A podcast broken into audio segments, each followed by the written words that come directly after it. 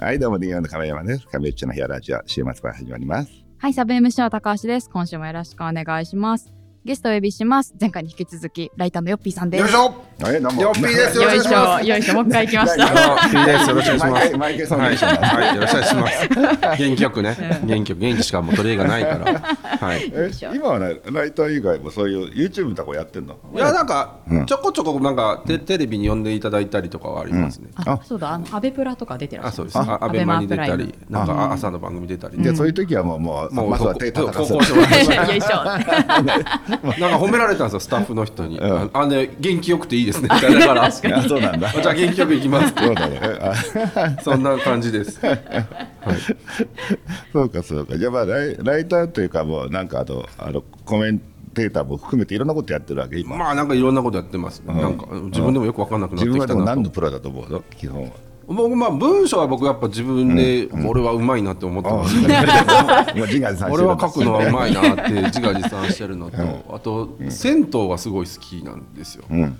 もう本当に毎毎日銭湯に行くんで、ん。銭湯もめちゃくちゃ詳しいです。銭湯が貸してる。だからそれはなんか自慢になるわけだ。まあいいや。いや、でももう銭湯のグッズ作られたりとそう。か。あ本当に。はいこれがね、マジででも銭湯のプロといえばプロです。それがでお金がもらったりもすることもあるんで、なるほど、銭湯のプロでお金もらえるんだ。はい、なんか 例えば、えまあ、お客さんが減ってるまあ施設があるとするじゃないですか、はいはいでなんかちょっと見てくれとか言われて、行ってダメ出しをいっぱい書いて送るんですよ、あ。ーそうするとコンサルコンサルですねおコンサルですよね。そうするとお金がくれもらえるっていう。こすごい。ああ、すごいね。ととか、はい。いやうちもなんかあのあの小山君とさんと組んで湯道っていうはいはいはい。あの湯道振興協会って作ったんだけど、はいはいはい。うん。だからあのまあえっと映画作ったのがあったから、はい、あ見ました見ましたけ僕小山君堂さんも会いましたよ。あ本当に、へーで湯道協会作ってもうちょっと世界にあのお湯を広げようと、はいはいはい。銭湯もこの旅館もインバウンドでこう、人呼ぼうみたいな話をちょうどなんかしてて、協会作ってやるから、ちょっともうじゃあ理事になるの、ああぜひぜひぜひ神神僕ねインバウンド向けの温泉だとねすっげえ言いたいこといっぱいあるんですよ。えーああそうなんだ、本当にあの、うん、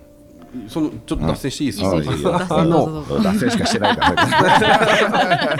外国人の人って、まあ、日本来たら温泉入りたがるじゃないですか、うん。もちろん、うん。で日本って温泉のイメージって強いんですけど、結構ねアニメの影響が結構あるんですよ、うん。アニメで、うん。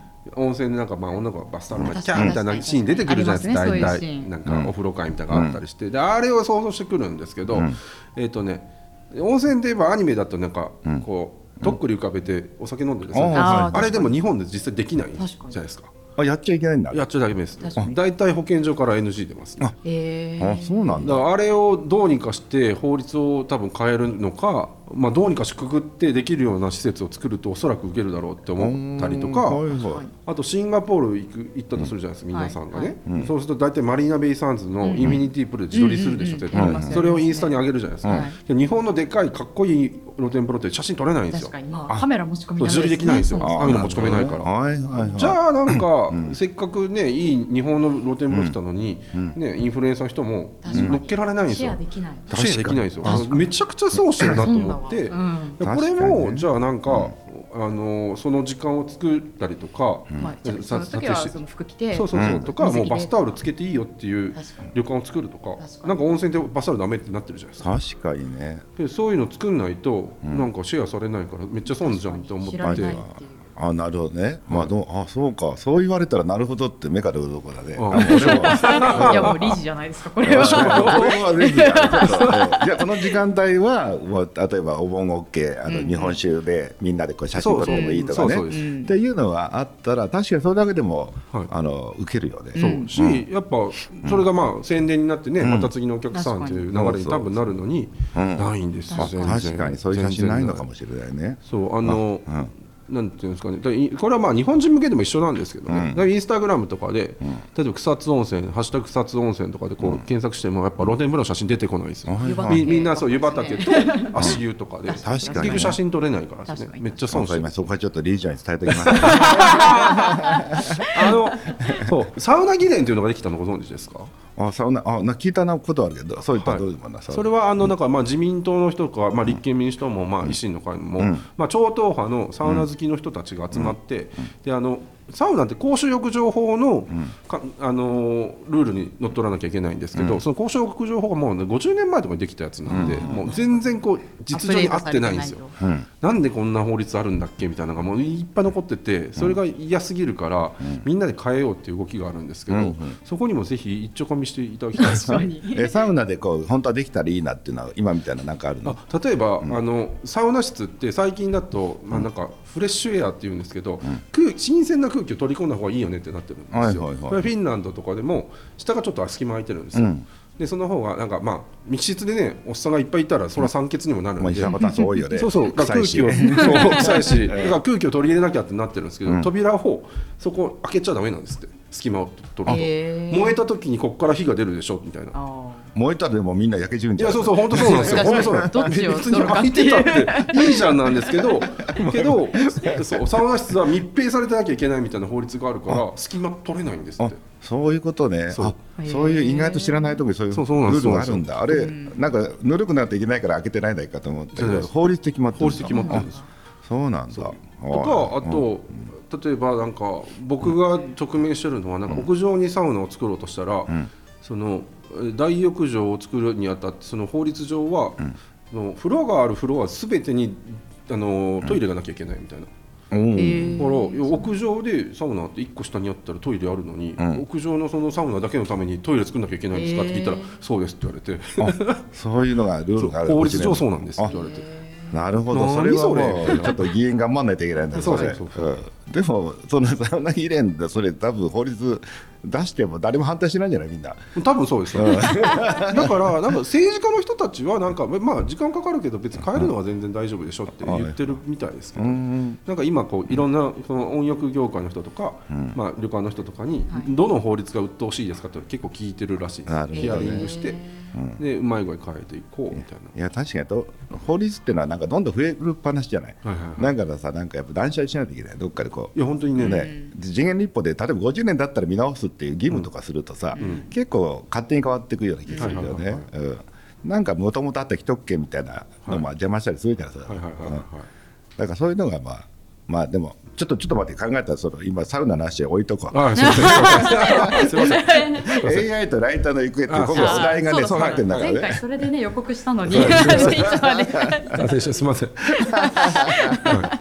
めっちゃ面白かったいや AI はやっぱライターとしてはもうめちゃくちゃ怖い存在ですよやっぱりその辺ってやっぱり危機感はみんな感じめるの？ちゃくちゃありますね、うん。少なくとも僕はライターとしてこう文章書くのをこう生活の基盤にするのはもう23年中には脱却しなきゃって思ってますね、だからもちろん文章書くのは好きなんで別にこのまま続けるつもりはあるんですけど、ただその収入の大部分をそこに頼っちゃうと、これは一家路頭に迷う可能性が結構あるなと思ってるんで、はいはいはい。ちょっとその軸足を移そうと今画策してる最中です。いやいや結構多くのライターがさその辺にちょっと危機感を感じてるみたいなんだけど、そのよっぴー流対策というかその、はい。うん、こうやって俺は生き残るぞみたいな。AI 時代は俺はこうやって生きるんだみたいな。えっと、これそれで言うと僕友達と本当よく話最近よく話してるのは、うん。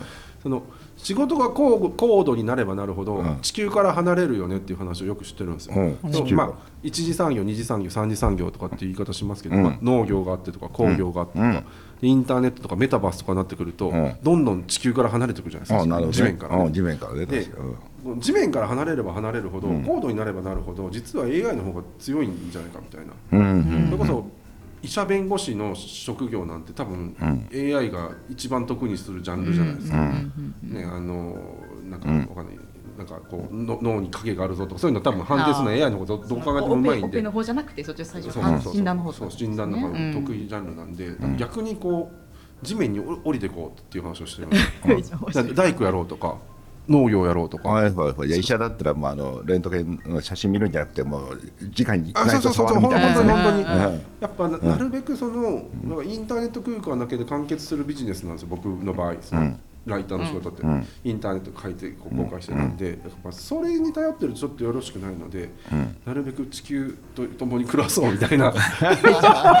そういうウェブから生まれてきてあの生きてきたのにずっと今まで、はいそうです。ちょっとウェブをじゃあ離れないといけない。ちょっと離れなきゃいけないかもしれないって言っててはいでその僕の一緒によく遊んでる友達もそのインフルエンザー的な仕事でライターの仕事もしてて、インターネットを軸にずっとしてたんですけど最近ずっと麻婆豆腐作ってるんですよ。麻婆豆腐極めるとか言い始めて 俺があまりにも美味しいから店作ろう店作ろうとか言って本当にでも多分店作るんですよ。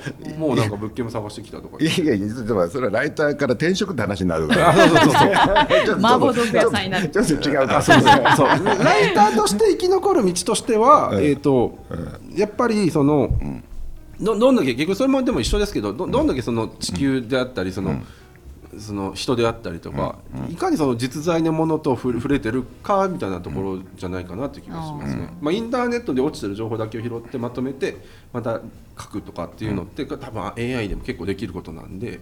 じゃあライターとしてはそれこそまあ大学行って掃除してこいという話そう本当にそうです、ね現地に行くとか本当にその話題の人に会うとか。人に会うとか、んそういうのがすごく多分大事なんだろうなと、でもデスクワークじゃなくなったと。そうです。もう半分ブルーワーカーにいや本当そうです。んてか僕ね昔からライターって全然デスクワーカーじゃないよっていうのはよく言ってたんですよ。うんうん。なんかライターの仕事ってなんとなくこう人と会うのが苦手で、インターネットでずっとパソコンの前に座ってみたいなことをなんかい想像しがちなんですけど、まあそういうイメージはそうなんか自由に生きてる、はい、これちょっとなんか敵を増やすかもしれないですけど少なくとも売れてるライターってそういう人見たことないんですよ。はいはいやっぱ売れてるライターってもうあっちこっち行ってでいろんな知り合いがいて酒の席にもしょっちゅう顔出してっていう人たちなんで、だからなんかね結局ライターってもともとそのもともとがその泥臭い仕事ではありますよねとは思ってました。でも泥臭いのはさっき言ったようにほらヨンピのは十分コンテンツにしながらはい。現地行って、まあ、生の声でって、はいはい。まあ、オリジナル性があるわけで、はい。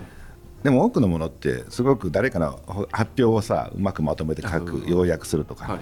もうこの辺って完全にもうちょっと AI でやらいやれちゃうじゃない本当にそうですね、だから、なんか分かりやすいね。あの映画の試写会記者会見とかあるじゃないですか、新作映画が発表されるし、ああいうのって、インタビューしてもちろんライターが文章を起こして、ね記事になりますけどでも、あれ質問内容ってほぼ毎回同じなんですよね、なんか今回あの撮影で苦労した点はどこですかとあか映画の見どころはどちらでしょうかとかって。これってもう AI で出てきちゃうんで、だからなるべくやっぱそういうのじゃなくなんかね、できるといいんじゃないかなとか思います。むしろ俺報道とか思うんだけど、はい。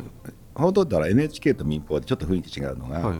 NHK の方があんまコメンテーターを入れないで、はいはいはい。事実だけを淡々とやるじゃない？ですね。で逆に言うとさその変な色がつかないはい。から事実だけ伝えてもらうから俺俺結構 NHK 好きだったわけよ、で他のとこって結構面白くやるじゃん、はい。あのコロナだと今やばいということを前提にプロデューサーが人を集めて、はいはいはいはい。でわっと盛り上げたりはい。するから、ちょっとおかしくなることがあるじゃん、うんだ今度報道に関して言うと AI っぽい、もう内容だけ伝える方が、まあ、ある意味適正っちゃ適正でね。色がつかないからさ、はい。うん、で各自判断事実から判断してくださいみたいな。うん。っていうのでで例えばじゃあここのあの簡単にまとめても一緒の、えー、とコロナが多くなりましたとかってなったら、何パーセント何人とかいうのがそこに問い合わせしたらまた答え返ってくるような多分そういうテクノロジーも出てくると思うんだよね。あそうですね。んってなると大体その記事の中でその AI 化されていくのはここ当然になってくるし、そっちがむしろ合理的な話になるじゃない、うん。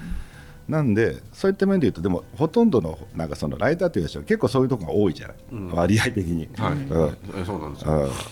いやだからその辺だからちょっとヨッピーのはまたちょっと違う感じがするわね。そうですね、もうそれはもう若若干ちょっとどっちかクリエイターに近いとか小説家に近いような感じやな、はい。はい ただその、とはいえその僕らも、そのそのライターの仕事が AI なくなるかもしれないっていう中で、まあ、僕ももちろん焦ってるのは焦ってるんですけど、ただそのライターの中でも僕がやってるようなことっていうのは一番さい、代替されづらい部分だとは思ってるんですよ、けどただそのライターって結局ウェブメディアからお金もらって我々生活してるんで、その AI がぶわってこうなんかこうすごく強くなっちゃって、今まで地道に取材してたメディアとかがやっぱピンチになってくると、そういうとこからお金もらえなくなってくるんで僕ら、だからそういう意味でこれはしんどいかもしれないなって思ってますね。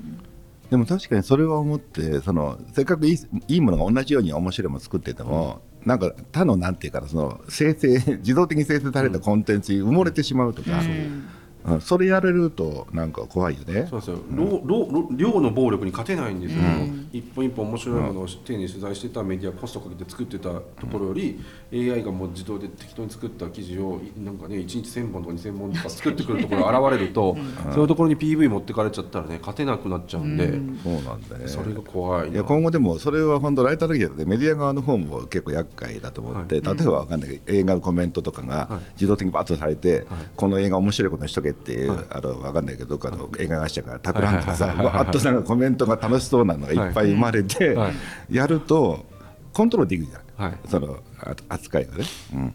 でアカウントがだから適当に持たしてやらせてればすごいよね。はい、いや本当怖いですよ、うん、いやだからそうなると本当のコメントの本当の人の声が届かなくなるから、い、やどう対策するのかね、うん、ヤクコメさんどうするのかね。とかね、これね本当に、DMM さんなんかはどどうどう捉えてるんですか？それこそ僕らなんか、まあ AI 怖いからじゃあ麻婆豆腐作ろうとかで逃げられますけど、DMM は逃げられないじゃないですか絶対そこから。そうだね、うん、いやいやうちらの中はもうとでもとりあえず、うん、なんていうかな結局、まあ、今っていうのはプラットフォーム自体がまあ無料化していく可能性はあるわけよなんでね、うん。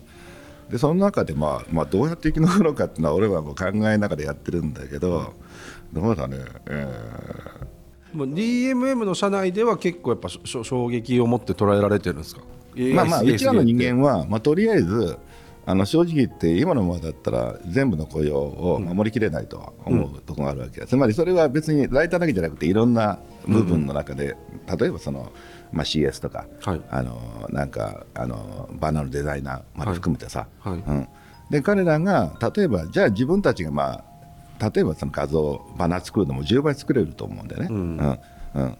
でそれを作れるようにはなれととにかくみんな。が、うんうん。うん。でなった中であとはそのなったらじゃあ例えば1人当たりの効率が2倍になったでしょ平均したら、はい。うん、そしたらそいつら守ろうとも20売り上げ2倍にするしかないで、はいはい。まあ、例えばね、全員守ろうと、はいはい。うん、でそれか仮に守らなかったとしてもそこでいち早く AI の、えーと能力さえ磨いておけば、まあ、他の会社に行っても、うん。うんうちでちょっとあのいまいちここまでしか学ばれませんでしたって言っても他行ったら結構わかるんだって言われることはあるわけよね。うん、だからとにかくみんなやるだけやれと、うん。でもちろんやれたやつから順番にその能力に合わせてうちらはそのあの、ね、ポジション決めていくのはすると思うんだよね。うん。であのもうどうしてもその中でお前いつになっても覚えてないなってやつも、地方の自治体とか行ったら、うん。そそこで結構教えたら、はいはいあんちゃんよう分かっとるねみたいな 話になるじゃない。エクセルの関数使えるぐらいの。ことうん。で地方創生の方でうちらあるんで、地方創生市役所とかに派遣することがあるわけよ、はいはいでそういうとこ行って、そのおじさんたちに教えてこいと、はいはいあの AI のあのプロトあのプロンプトの入れ方を教えろとかね、はい。そういうふうにしていこうかなっていうのが今思う。あー。うんでそれもできなかったら DMM、えーマッサージ用意するから作るからそこへ行けと、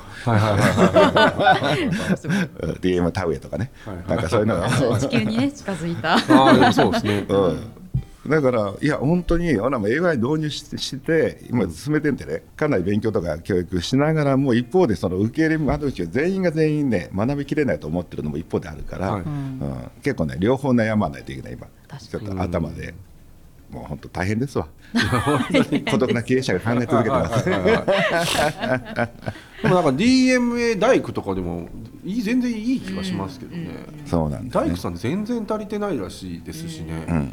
で結構テクノロジーが入ってくる隙間もたくさんあるありそうだし、はい。はでなんか需要も増えそうだし。でなんか全然おかしくない気がするな、だから DM 大学作って、じゃあそっち行けよとか言っても、えー嫌ですっていうのも結構いるわけ。うん、いるのかな、うん。だったらちょっとあのここで学んだ技術で他で教えますとかっていう方がい現実的かな。あなるほど、うん。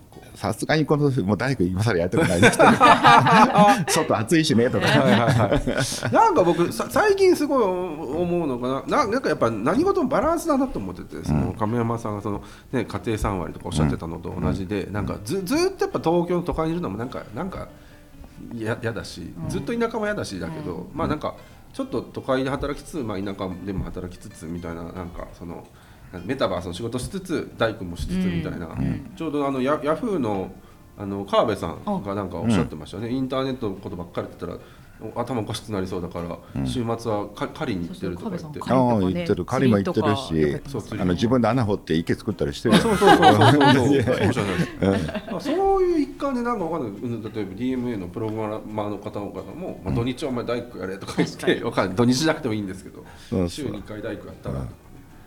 いやだからテクノロジーっていつの時代もさこう例えば昔はほらあの馬引く人がいたのが車になったりしたみたいなもんで、あのし大体他の仕事に移っていくし、内容変わっていくんだけど、まあ、要はそこへにこう移るだけのこうなんか柔軟性が持てるかだけなんだよね、はいはいはい。うん、だからさっき言ったみたいに、エンシェンじゃあ大工お前ちょっとやるよって言われて、あそうっすね、大工かな、今からみたいな、はいはいはい。思えるかっていうのは結構。そっかそっかでも思えないか。それ僕多分平気ですなんですよね。いやそれをみんなこれから求められる時代で、世界が変わったっていうことを認識して、今までやってた仕事を変えなきゃっていう、うんでも今まで俺これやってきたのになんでそんなことやんなきゃいけないってなることもあるわけじゃない、そこが難しいところだね、そうですね。だから今からだったら宮大工のがあエンジニアよりもしかしたら将来性あるわけい。や僕多分あると思います、うん。実際、ん。うん。なんか、でなんだろう。でプロプログラマーの人たちのその脳みそを、そういう大大工とかそのの農業とかでもいいんですが、ああいうところにこう行くとめちゃめちゃこうイノベーションを起こしてくれそうな気がするんですよ。なんか、旅旅館まあ、おお父さんが旅館がなんかやってはってでもご本人は富士通だったかなどっかでエンジニアをしてたんですよね、ででもなんかおお父さん具合が悪いとか引き継がなきゃってなっちゃって、旅館戻ってきてでめっちゃ DX したらしいんですよ、うんそのお客さんが入ってきた瞬間にそのナンバープレートを読み取って、ん。で過去の台帳とこう照合させて めっちゃすごい。ではい開けた瞬間に、あの鈴木様お待ちしてましたみたいな、ん。名前呼ばれてちょっとおなんで知ってんだろうってやっぱ思うじゃないですか、はいあ前回夏ぶりですねとかっていう話をできるって、それってこう価格満足度上げるみたいなことをやってめっちゃこう儲かったらしいんですよ。儲かってるらしいんですよ。そう。だからそういうのもありえるからなんか、ね。だからそれはそういった柔軟性があるんで、はい。さっきのライター自分はライターから始まったけど、はい。現場行きましたって言ったじゃない、はい。だから結局、うん、ライターが現場行ってそのあの合わさって能力になるじゃない。はいで IT も今はデジタルだけの世界に行ってもダメで、うんうん。デジタルかける例えば、えー物運ぶでウーバーだったりとかはいはいはいはいデジタルかけるげあの建築でないねなんとかっていう、そんな風にあの要はリアルなところさっきの地球から遠いところと近いところを見ないといけなくなると思うんだよね。うんうん。だからそこ自体があの僕はデジタルの人だとか、凝り固まってしまうと、ん。まあ、逆にリアルの人は俺たちはもう IT わかんないからっていう人も多いじゃない。うん。うん、だその辺がうまくこう架け橋を持たないと難しいっていうのは思うね、ううん。ん掛け算にしないと、でもその辺多分チャンスありますよね、そうだね、介護の現場とかもあんまり DX されてないっぽいですもんね。うん。何の現場？か介護です。あそうそう介護の現場とかね、だからその介護の人たちが DX 学ぶか、うん。あのデジタルの人が介護を学ぶかみたいなことがいるんだけど、ね、結構この辺にね各自なんか変にプライドというか壁があったり、うんまあ、うちら何でもやってる理由っていうのはもう壁ないからさ、はいはいはいはい。まあ社内ヤンキーとかからあのエリートまでいるから、はい。そいつら打ち合わせすると意外とこうイノベーションできたりはい。するんだけど、うん。あのどうしても同じようなあのなんていうかなあのヒエラルキーみたいな、中にいるとあまりそこの発想にお互いにならない。うんうん。ああれはあれは他の世界の話だよね、わしゃ関係ないわみたいな農家の人もいれば、うん。うんデジタルから見たらあんななんかあんな担保とか行った行きたくないとかいう人もいるわけよ。んうん。そうね。だからやっぱり会社の中でもまた寄せって言い方変だ、へあまあ、そのまま簡単な話だけども、まあ、結構ぐちゃぐちゃ混ざってないとそういうものが生まれにくいのはあるから、うん。でもそれだと今の話ヨッピーの話だったらライターの生き残りはもうとにかくあの外に行こうという、あ僕は割とそうですまあ、そこしか。ない。外に行こう。そう。じゃあもう冷房もうもう出ない。出てけと。はい、もうそうそう。そう。暑いとこ行けと。そう暑いとこ行って。あ とスコップで泥すくってきてるのやった方がいいよとは思いますけどね、そうかそうか。じゃあライターにはそれしかないで今のとね。じゃあうん。とりあえず。でもなんかこういうことを言うのもねなんかわかんないですよ、なんですかねブブラックって言われるんですかね。どうどうなんですかね。わかんない。足で稼いでこいっていうのってもうなんか昭和だって言われがちじゃないですか、うん。確かいやなんか飲み会の文化とか僕それすごい嫌嫌で、うん。足で稼いでこいもねそのいや顔合わせなんなんぼだっていうもともと会社員の時は営業だったんで、はい。うん。そうそういう文化で受けてきたのに、今はねそういうの昭和だからって言われがちだすじゃないですか、だから、なんか嫌だなって。なるほどね。まあ実際そうなんだけどなって思いながら。もう令和の時代は平成じゃないんだとそう。昭和のもうあのスピリッツがいるんだっていう。逆に。逆にね。そうそういうことになるのもね、うん。でも確かにそこを両方いけるから人なんだっていうところもあるよね。そうですね。行ったり来たりで。きるそこだけはやっそうぱ出会いじゃない感じがしますなんねかいや今からもじゃあねもう半分以上はもう外出てはいもうじゃあ工事現場とか、はい。あの大学の現場とかでこう、そこで活気続くという感じかな。今年の夏僕その大工しようと思って、おばあちゃんの家があるんですけど、それまあなんかちょっと綺麗にしてなんかに使おうとか思ってて、なんか業者に発注するだけだと面白くないから、自分たちでやろうと思って DIY で、えー。そうやってちょっとちょっとずつ覚えていってなんか食いっぱぐれないようにしようみたいな そんなことを考えながら、でもさっき言ったようにほらコンテンツ自体がこうなんかこうとはいってまあ同じようにあの面白いものを作ったとしても、またのなんかその AI の作ったものの中に埋もれてしまうケースっていうのはどうしても出てくるっていう話があったじゃない、うん。でそれはやっぱりうちだけじゃなくってディズニーだろうがどこだろうが、やっぱそういうのってあの出てくると思うんだよね、つまりコンテンツ自体何が本当で何が嘘かとか、うん。でそうなった時にえー例えばじゃあ NHK が報道したのと、他のなんか偽物メディアみたいないっぱいいるとするから、うん。で NHK どうやって保つかと思うときに、うん。少なくともその NHK ってブランドしか残らないと思うね、つまりうん NHK ってブランドがディズニーってブランドが今回こういう映画やります、今回こういう報道やります、だから、えーこれに関してはフェイクじゃないですとか、はいはいはいはい。あのこれに関してはちゃんと手段の裏付けがありますみたいな、そういうものが大事になってくるかなと思うんだね。ブランド品の鑑定書みたいなもんですね、うん、だから例えば DFM でうちらなん。かもうちらに来たら一応そのなん。か変なサイト飛ばされません。とか、あのえー、とある程度のあの審査は受けてますとか、あのいろん。なものの中でのブランドしか残らないようなイメージかな、うん。うん。だからプラットフォーム自体がすごく埋もれちゃうん。だよね、うん。だから意外とこれから先そのなん。ていうかなえー、とファッションとかでも同じようなもんで、ななんだっけあのエレメスのブランドみたいな、うん。それがコンテンツとかライターとか、うん。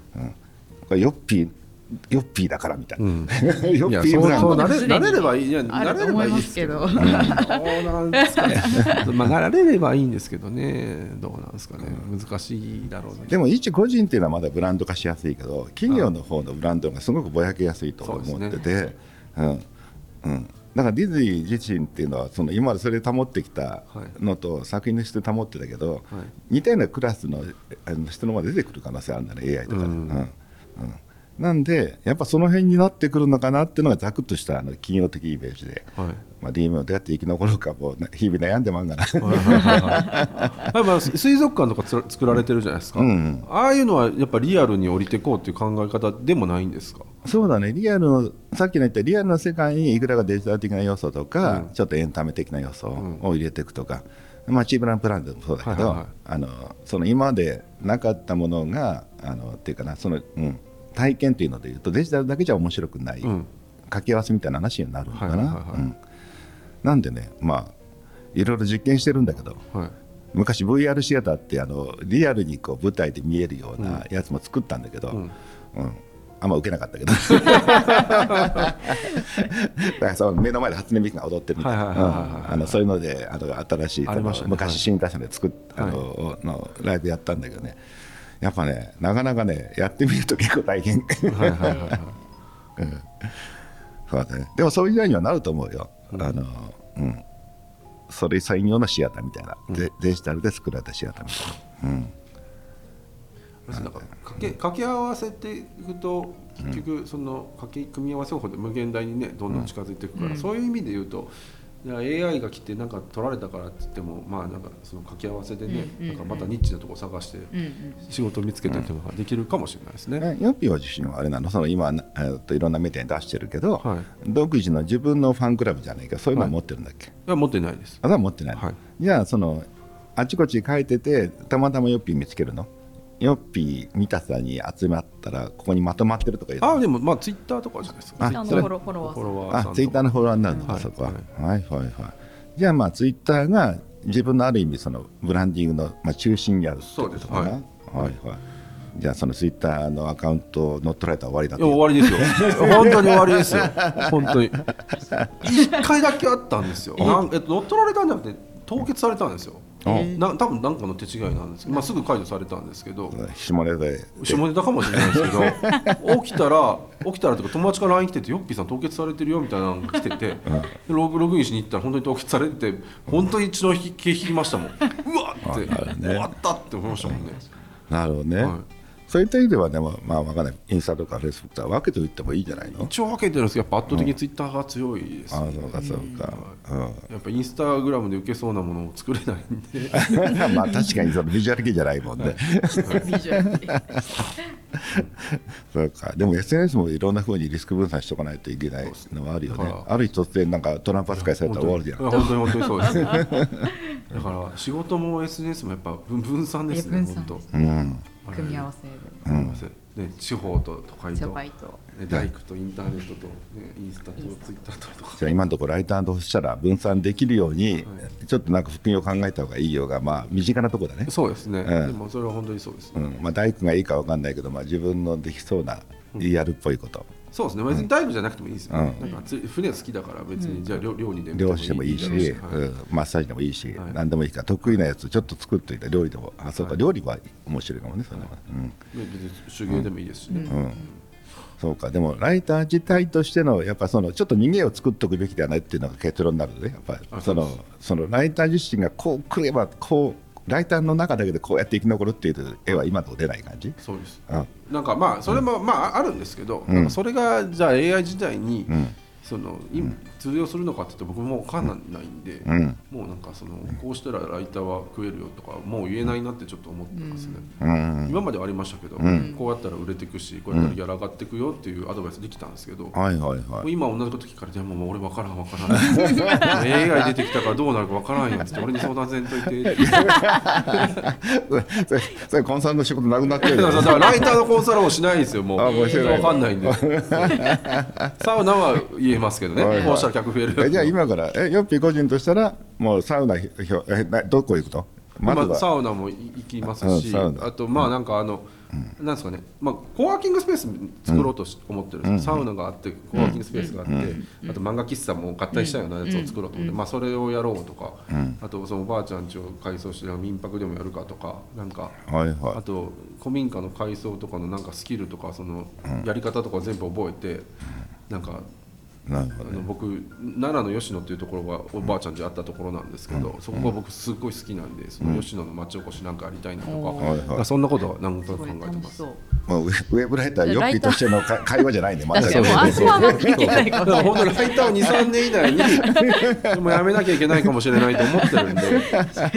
だからまあ文章書くの本当は続けるんですよ、いやでこれもまあそのは好きなんで過程全然。とかもねそう記事になるそうけどそ家庭も書くれし。だけそれだけでるわけじゃない生活立てるのはやばいっていう、じゃあ湯道の広報にはできるかもね。あそうですそうです。あ湯道ビジネスいや湯湯道湯道ってあんまりやられないからさ あそうなんですね全然いいです全然いいです。よ 全然いいですよ本当。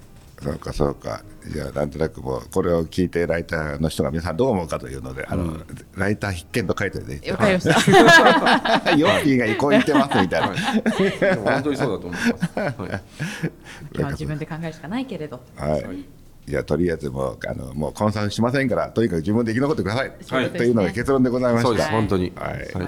はい、残念ながら。じゃあライターさん頑張りましょう。はい。はい、どうもありがとうございました